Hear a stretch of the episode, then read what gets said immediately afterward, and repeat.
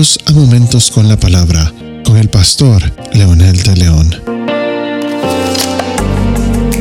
Una de las grandes preguntas que la humanidad siempre se ha hecho a través de la historia es ¿por qué necesitamos a Dios? Y hoy especialmente nos preguntamos ¿por qué necesitamos a Cristo? La Biblia lo declara de una u otra forma desde el Antiguo Testamento, pero Pablo es muy puntual cuando dice todos pecaron. En el capítulo 3, eh, versículo 9 dice entonces, ¿Somos nosotros mejores que ellos? De ninguna manera, porque ya hemos denunciado que tanto judíos como griegos están todos bajo pecado. Esto significa sencillamente que no por ser religiosos, observadores de la ley mecánicamente o por ser moralmente correctos nos exime de esta misma observación del apóstol Pablo. Todos están bajo pecado hay un llamado pecado innato que trae el ser humano desde que Adán y Eva pecaron.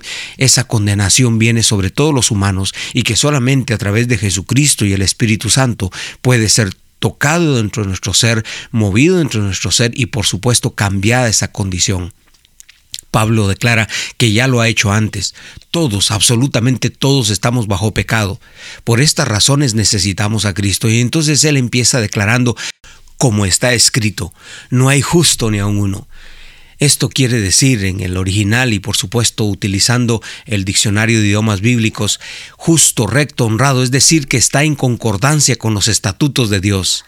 En otras palabras, está reconciliado en una buena relación con alguien. Es alguien que es apropiado, correcto en el sentido de estar plenamente justificado. En la naturaleza caída de la raza, las personas han creado sus propios patrones de conducta, sus propias normas de vida, y eso trae como consecuencia que cada grupo se levanta de acuerdo a sus ideales, costumbres o tendencias. Quieren imponer esos ideales como verdades absolutas que todos debemos creer o sujetarnos es por supuesto que luego descubren que no era así. Entonces simplemente se quedan en silencio o dan una disculpa cuando ya no hay remedio para miles que han caído en esas trampas ideológicas que destruyen la moral y los valores. Luego Pablo dice, no hay quien entienda, comprender hasta el punto de percatarse, como dice el diccionario, ser inteligente, tener capacidad para entender. La otra terrible tendencia es que el ser humano ha caído en, su propia manera de pensar y, se cree más inteligente que Dios. Y a veces piensa que la ciencia o los movimientos sociales son verdades absolutas que eh, nuestra naturaleza necesita descubrir o que nuestra naturaleza necesita ir con esa tendencia pero al final nos llevamos un terrible chasco, una terrible sorpresa que no era como ellos dicen. La historia nos demuestra con hechos que cada situación de esta, por supuesto, muchísimos han llegado al fracaso. Por eso la mayoría tiende a decir posiblemente, quizás estamos en el proceso.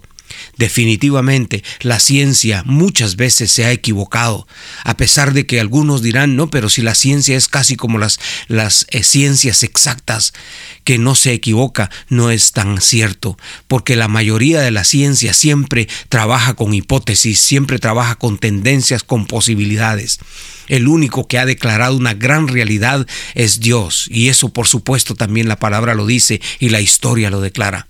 No hay quien busque a Dios, dice Pablo. Y al final de estas conclusiones personales, sencillamente Dios no viene a ser relevante por lo que nadie tiene intencionalmente el deseo ni diligencia para buscar a Dios. Sencillamente lo ignoramos pero no nos damos cuenta que Él es el único que nunca se ha equivocado, como decíamos hace un momento. También la historia lo demuestra y su palabra lo anuncia con autoridad.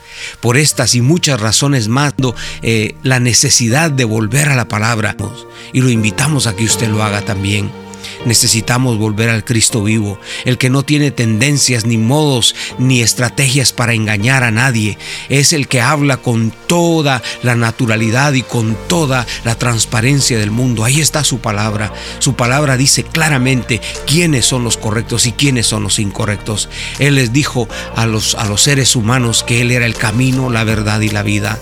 Y Él declara que sí, puede llevarnos verdaderamente por no una teoría, sino por una realidad que Él mismo experimentó en su carne al morir por nosotros y al darnos la oportunidad de seguir no una tendencia, no una moda, sino la razón, el propósito de nuestra vida para tener vida eterna en Él. ¿Le gustaría conocerlo? lo invito a que haga esta oración diciendo, Dios, gracias por Jesucristo. Gracias por el deseo que tengo en mi corazón ahora de buscar y hacer esta oración. Y hoy declaro que te necesito como mi Salvador personal. En el nombre de Jesús. Amén.